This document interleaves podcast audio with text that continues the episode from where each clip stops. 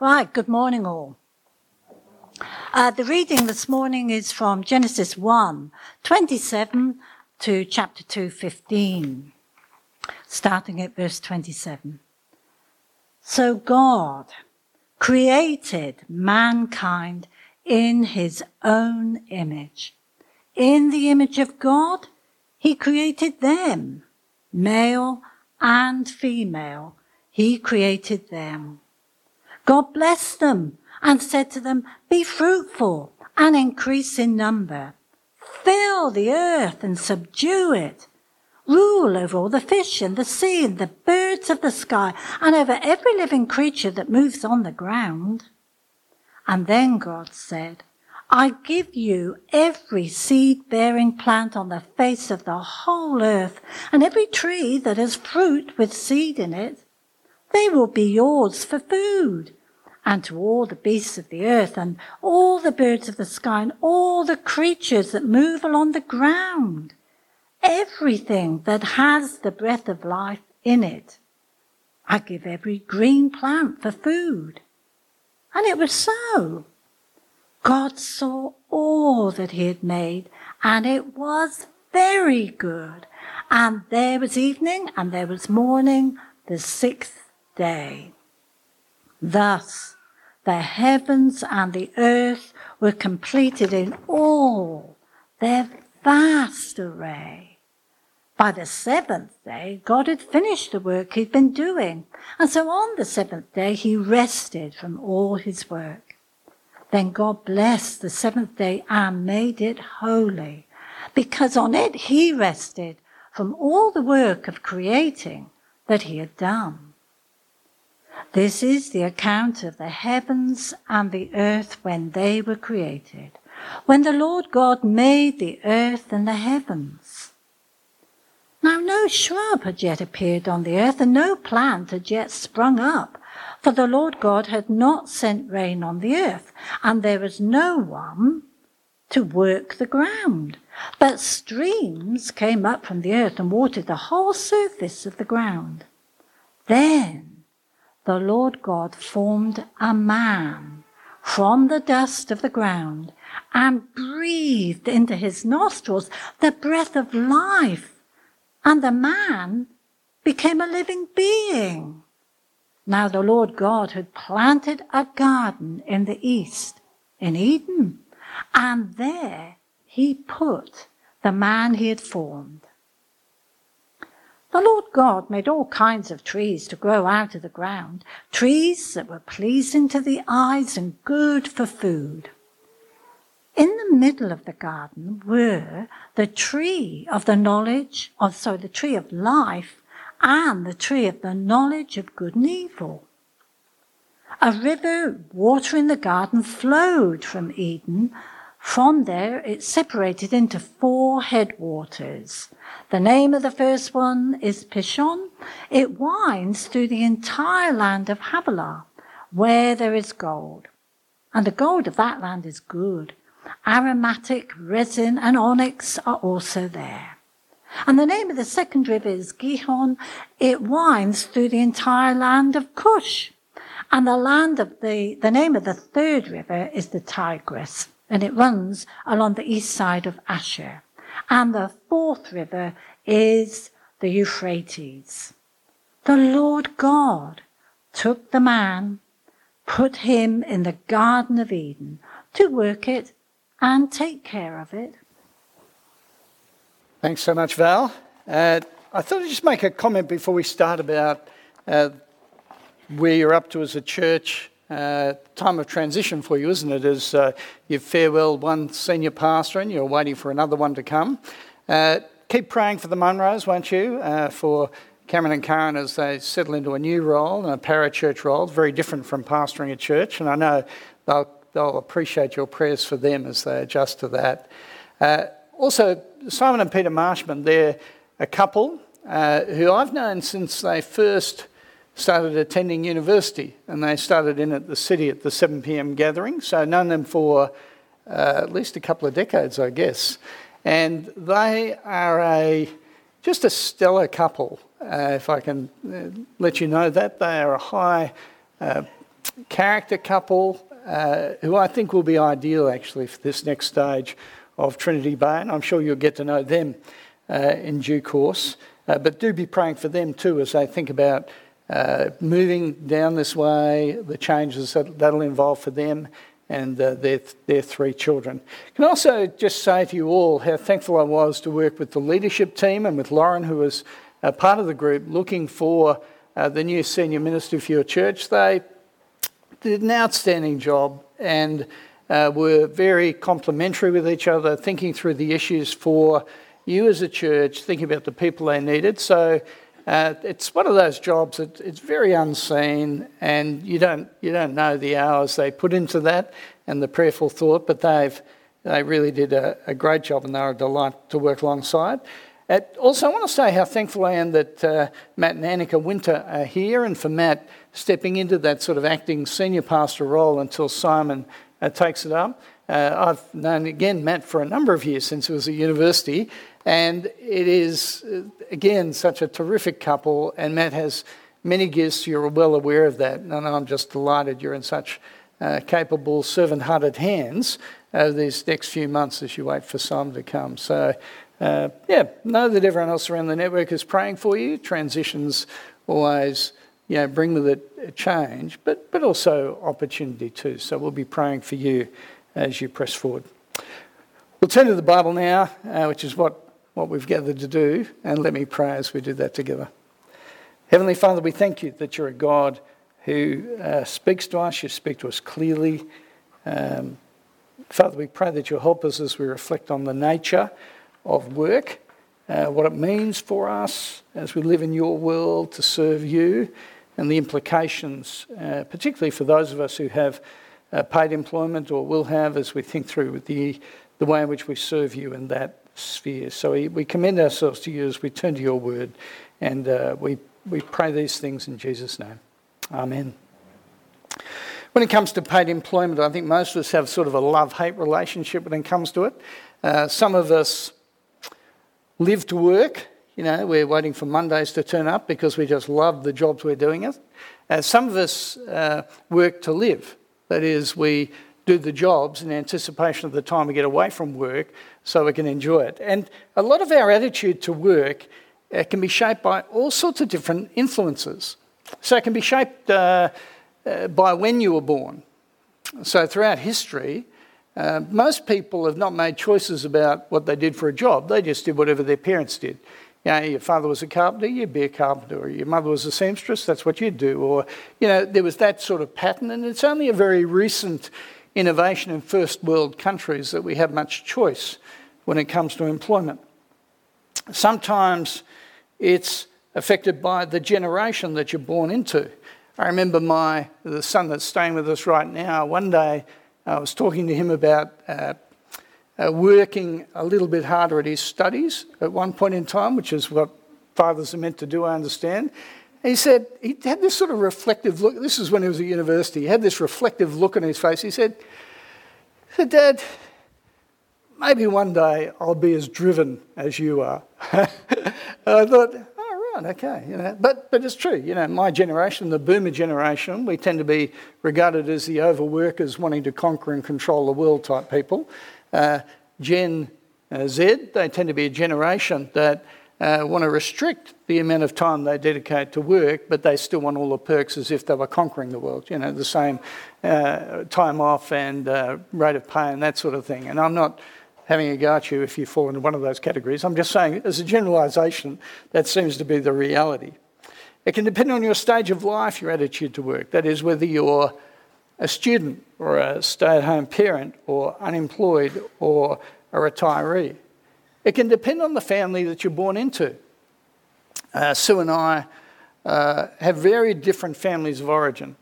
So, in my family, there was no expectation that any of us four children would complete high school, yet alone go to university.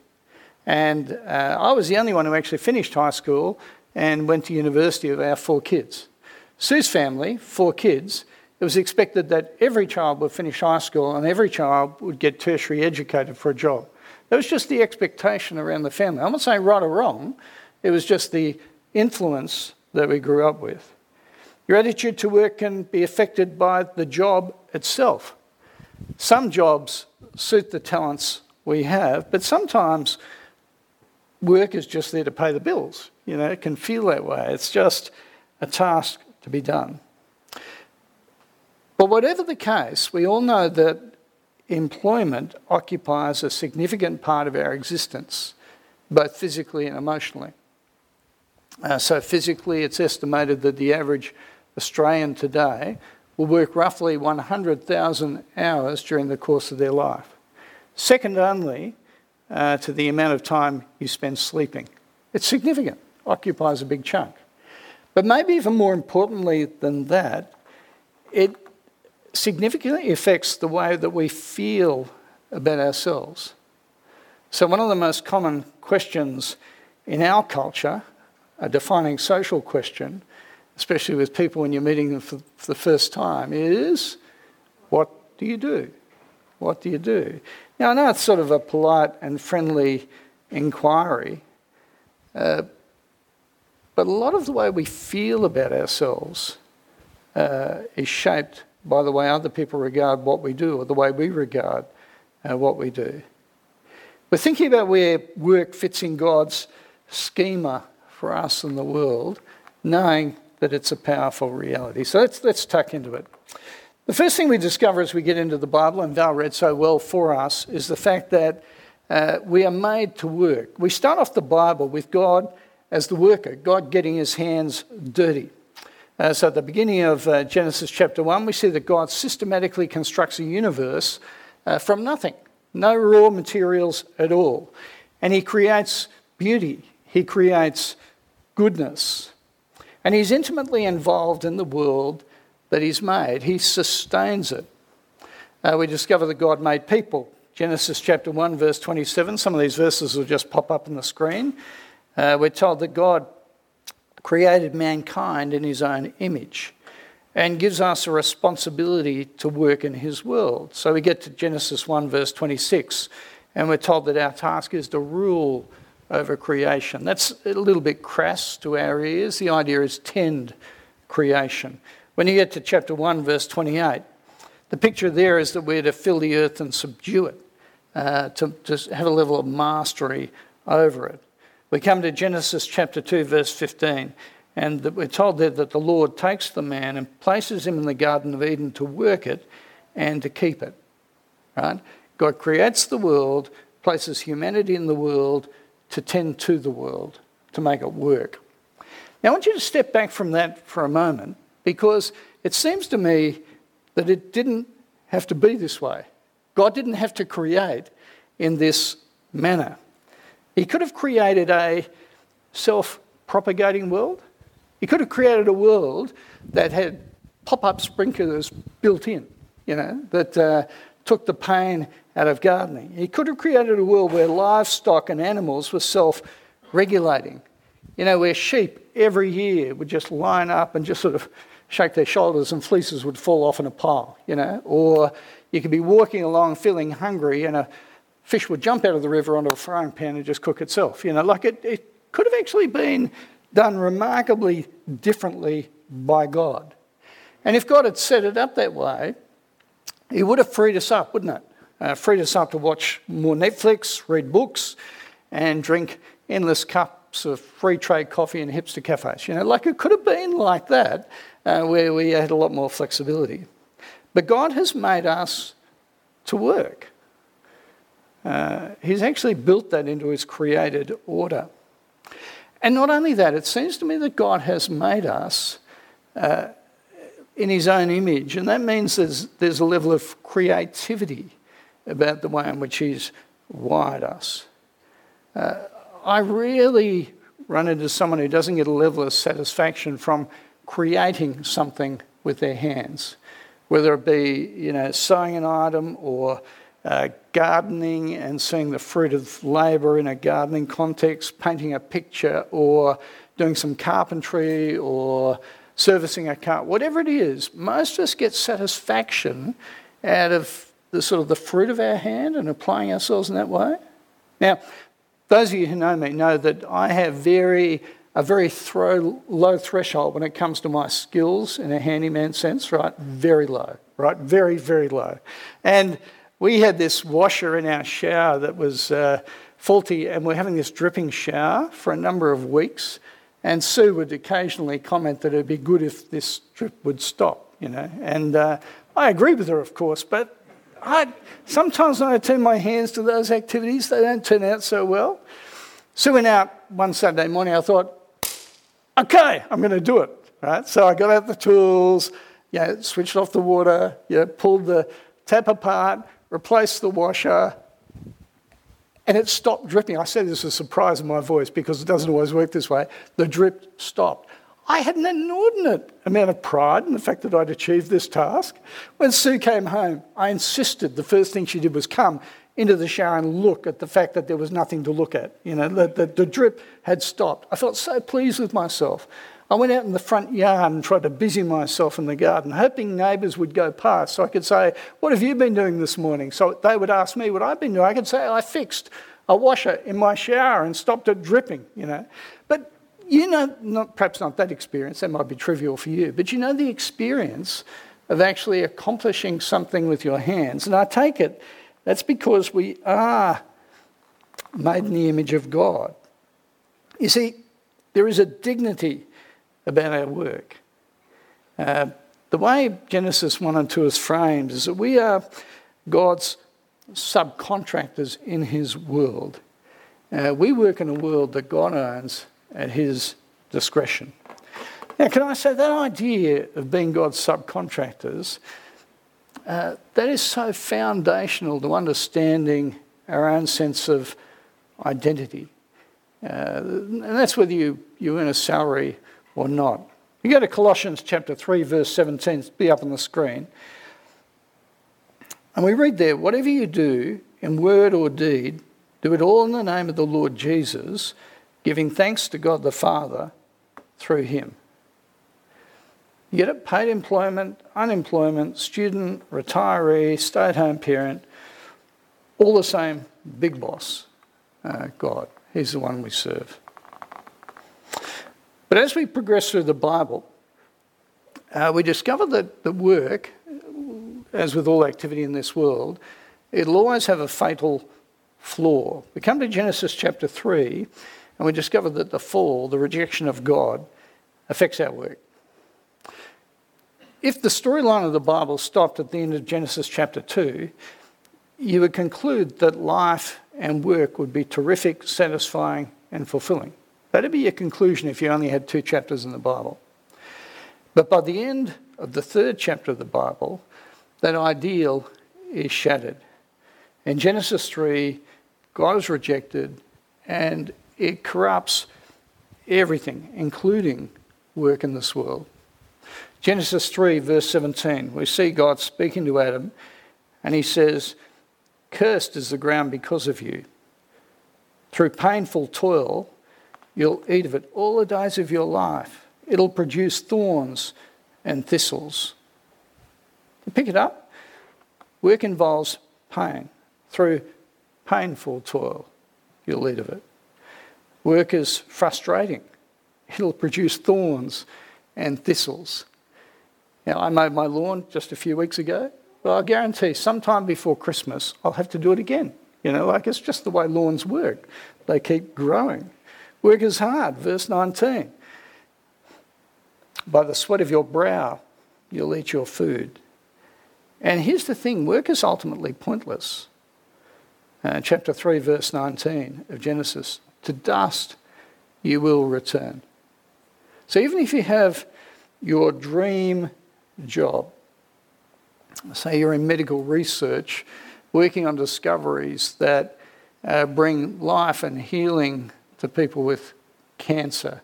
And you see, you, you make a great breakthrough. I've got a friend who's done this, made a great breakthrough that's impacted hundreds of thousands of lives across the globe for several decades. But this friend it's interesting, he still has to work with really frustrating hospital administrators. And he still gets really tired and exhausted. He still, there's still frustrations built into this dream job. And with his long range spectacles on, he knows that what he's doing has limited effect. Uh, some of you will know that Sue had non Hodgkin's lymphoma just a few years ago. Now, I'm incredibly thankful uh, for the medical discoveries uh, that were able to be applied to her sickness. And she's in a great space health wise right now. We were very thankful for the doctors and the medical staff that treated her. Incredibly thankful. But Sue and I, and all of you, we all know that they just put off the inevitable. I don't mean that Sue's going to die of cancer. Um, she may or she may not. You know, we don't, we don't know what that will look like. But we do know that she'll die, and I'll die, and you'll die. That's inevitable. Whether it's 10, 20, 40, 60 years' time, that is the reality. We will all, Genesis chapter 3, turn to dust. God creates, He creates us in relationship with Him to serve. There's a fatal flaw with work. But the other thing the Bible's really clear about is that there is a necessity with work. Um, Genesis 1 and 2 shows the way in which Adam and Eve are set up to cultivate food for their survival, their existence. And that's a bell that keeps getting rung as you go through the whole of the Bible. We go to a place like 2 Thessalonians chapter 3, uh, verses 6 to 10. Again, it'll come up on the screen. In the name of our Lord Jesus Christ, uh, we command you, brothers and sisters, to keep away from every believer who is idle and doesn't live according to the teaching that you receive from us. Uh, for even when we were with you, we gave you this rule the one who is unwilling to work shall not eat. You get the picture here, don't you? That, that we work to provide for our needs, uh, to put food on the table, uh, a roof over our heads, to care for our families, to provide generously for people in need, to be generous for the work of the gospel. You could find those examples at numbers of different spots as you go through the Bible. And let me just be clear here when it says the one who is unwilling to work shall not eat, it's not talking about those who can't find work, it's talking about those who won't work. Uh, we live in a society where those who have work can support those who can't get work, and that's an appropriate way for us to relationally care for and be responsible. Uh, but the picture here is very clear of working for needs, working for the practicalities of life. You see, what we get in this really brief overview work is good, work's frustrating, and work is necessary. The Bible actually, I think, provides a brilliant diagnostic framework to understand the place of work in our world. And what I'm going to do is I just want to capture it with three very quick diagrams just to show you how I think the Bible frames this stuff. Okay? So the first diagram you can see on the screen there captures the picture in Genesis 1 and 2. That is, God makes us and He gives us meaning and purpose. God creates the world and it's good. And we have responsibility as God's subtenants to care for His world. Right? Genesis 1 and 2, that is the snapshot. This next diagram I'm going to throw up, right, we, we get to the end of the situation in Genesis 3. Uh, there's a rejection uh, of God by humanity, broken relationship. Uh, there's judgment both on the world and on people, it is the whole created order. And instead of looking to God for meaning and identity, what we do is we tend to look to creation uh, to establish who we are. Do you notice how it's all back to front at that point? It's all thrown upside down. Now, in this third diagram I'll just throw up, I want to show the, what I think are the implications for our work. Uh, God curses creation, he judges it. What that means is God frustrates creation or work. Uh, that's an inevitability of living in a world that God has judged.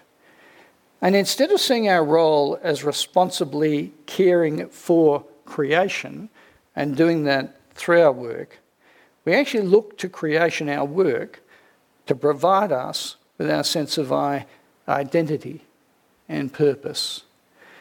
And the thing is, in God's created scheme, work was never intended to fill that role in our lives.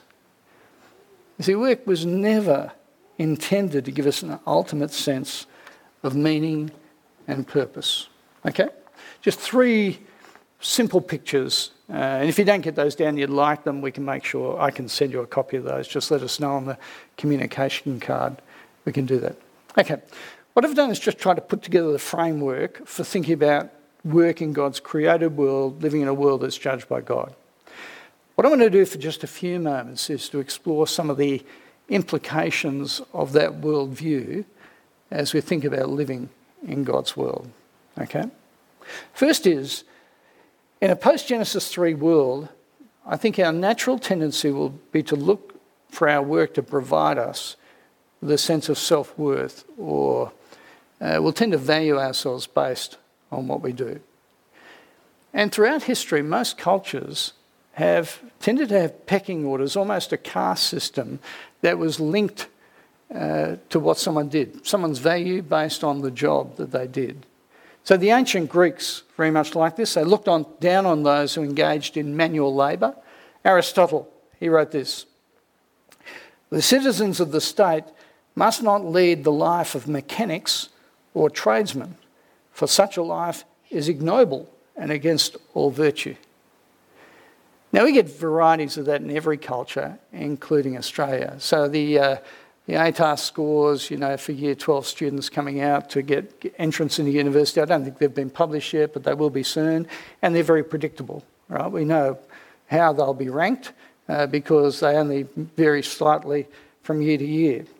Uh, to get into university, you need very high marks to, you know, to get into medicine or physio or dentistry or mechatronic engineering, uh, laws normally up there somewhere. And the other thing is that that entrance into university rating matches the way in which society generally holds people in esteem. They correspond in that way. That's no surprise. Can I say God does not value people based on their gifts, their intelligence, their skills, their shrewdness, or their jobs. He does not. Wouldn't it be strange if the one who made us all valued some of those he made more based on the gifts that he gave them? Really, wouldn't that be weird? Of course it would be. It, God does not value a High Court judge or think a High Court judge is any more important than a checkout operator at Coles. Can I ask whether we do? See, as a church, uh, as individuals, do we treat people or think differently about people based on the sort of job or employment that they have? I remember being in the city one time after church, and a newcomer came up to me uh, and introduced himself and said, You probably don't realise this, uh, but that man over there serving coffee, he is a professor at the university. You know? And uh, uh, I said to him, no, it's okay. We let professors serve coffee here. You know, that's fine, you know. Do, do you understand? He, he didn't think it was appropriate for someone of this man's standing to be doing that job. But of course, as a Christian community, it's entirely appropriate. But it's subtle, isn't it? So if you're a parent with children, you know, how do you think about uh, the education or jobs that your kids get? Would it worry you if you had a child that left school at 15 in year 10? On the other hand, would you feel inordinately happy if they went to university and got a prestigious job in a big firm? If you're a student and you give you know, your studies your best effort and fail, do you feel any differently about yourself? So you shouldn't. Because your worth is not based on your intelligence or your achievement capacity. If you're in paid employment and you lost your job, uh, became unemployed, or had to do something less than what you're qualified to do, would you suffer from relevance deficit? Think less of yourself? if you're a stay at home parent, Have you experienced a sense of, you know, loss of identity and significance because you're not in paid employment outside the home? You're just a stay-at-home parent. You see how it can seep into the way in which we think about ourselves and self-identify? If you're retired, you still describe yourself by your former job and see yourself as being identified through that sort of means. I'm a retired accountant, teacher, or whatever it might be. Can I say our jobs or our lack of them have nothing to do with our value in God's eyes? So, nothing. So let me move on. So, uh, if that's the case, you, you might accept what I've just said, but you might say, but doesn't God want us to achieve our potential, fulfill our potential in our work? And I often hear Christians in particular saying something like this God wants me to uh, be the best or do the best I can possibly do as a substitute job. You know, doctor, lawyer, teacher, nurse, CEO, garbage collector, whatever it might be. God wants me to be the best I can possibly be do your best for Jesus. So at this point, it's less about what you do, but excelling in whatever you do. And you know, it actually sounds a bit more Christian, don't you reckon? But it's not. Not at all. Let me, let me try and explain why it's not. Firstly, it's impossible. Who of us has achieved their best at whatever they've ever done? You know, did I do the best at year 12 I could have possibly done? No. Did I do the best at law school I could have possibly done? No. Was I the best lawyer I could possibly have been? No. Am I the best pastor I could possibly be? I'm sorry, no. Uh, you know, you know like I haven't sort of been able to do. And if you expand your categories beyond work, then it becomes even more obvious, doesn't it? Does God want me to be the best pastor, husband, father, grandfather, neighbour, citizen, church member, sporting club member I can possibly be? I don't know about you, but I, I normally find those things feel like they're competing with each other. And to give more energy to one takes energy from another, which stops me being as good as I can possibly be at any of them. But here's the thing, and you know I'd given the storyline of the Bible. This side of Genesis 3, God Himself has actually frustrated our ability to reach our potential in this world. God has made that actually impossible.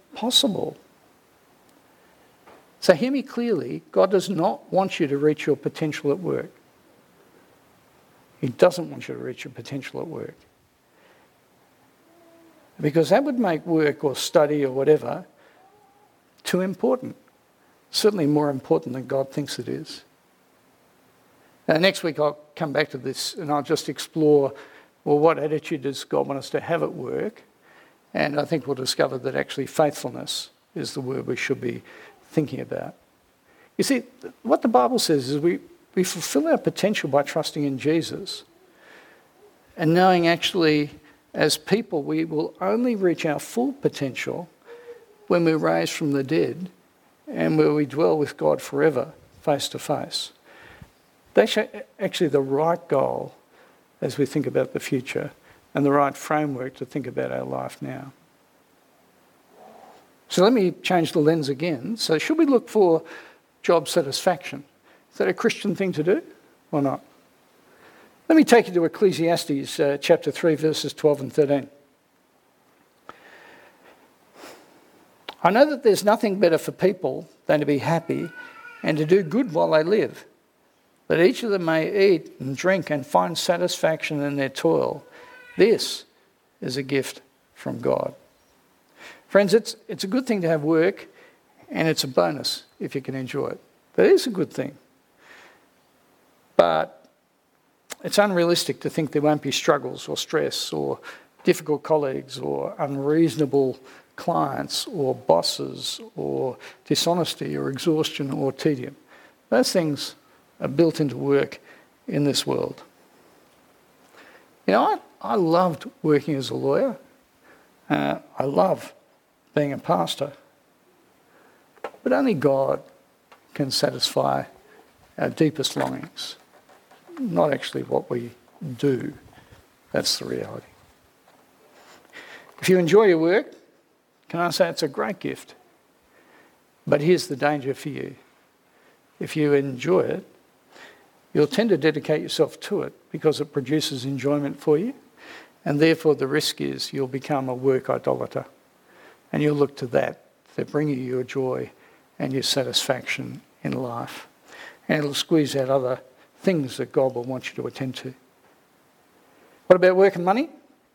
Uh, should we aim for jobs that pay more money or change, change jobs because we can get more money in another job? Or is that just a bit sort of tacky and sub Christian?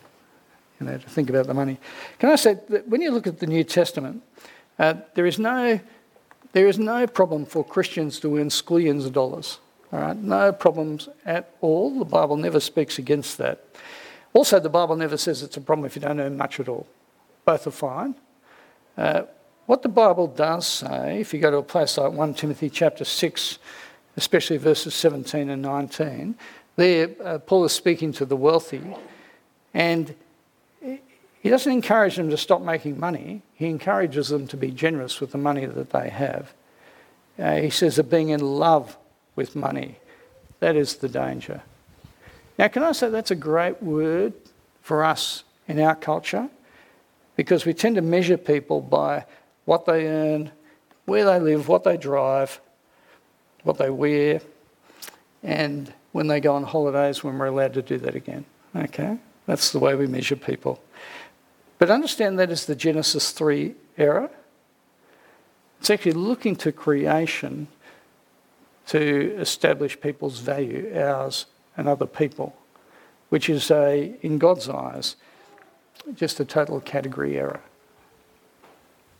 Friends, we've skated over uh, some big ideas. We'll come back to some of these in the coming weeks. What we discover here, the Bible tells us we are made in the image of God. And that involves us working, it involves us reflecting His character. Uh, there's a satisfaction that comes with work.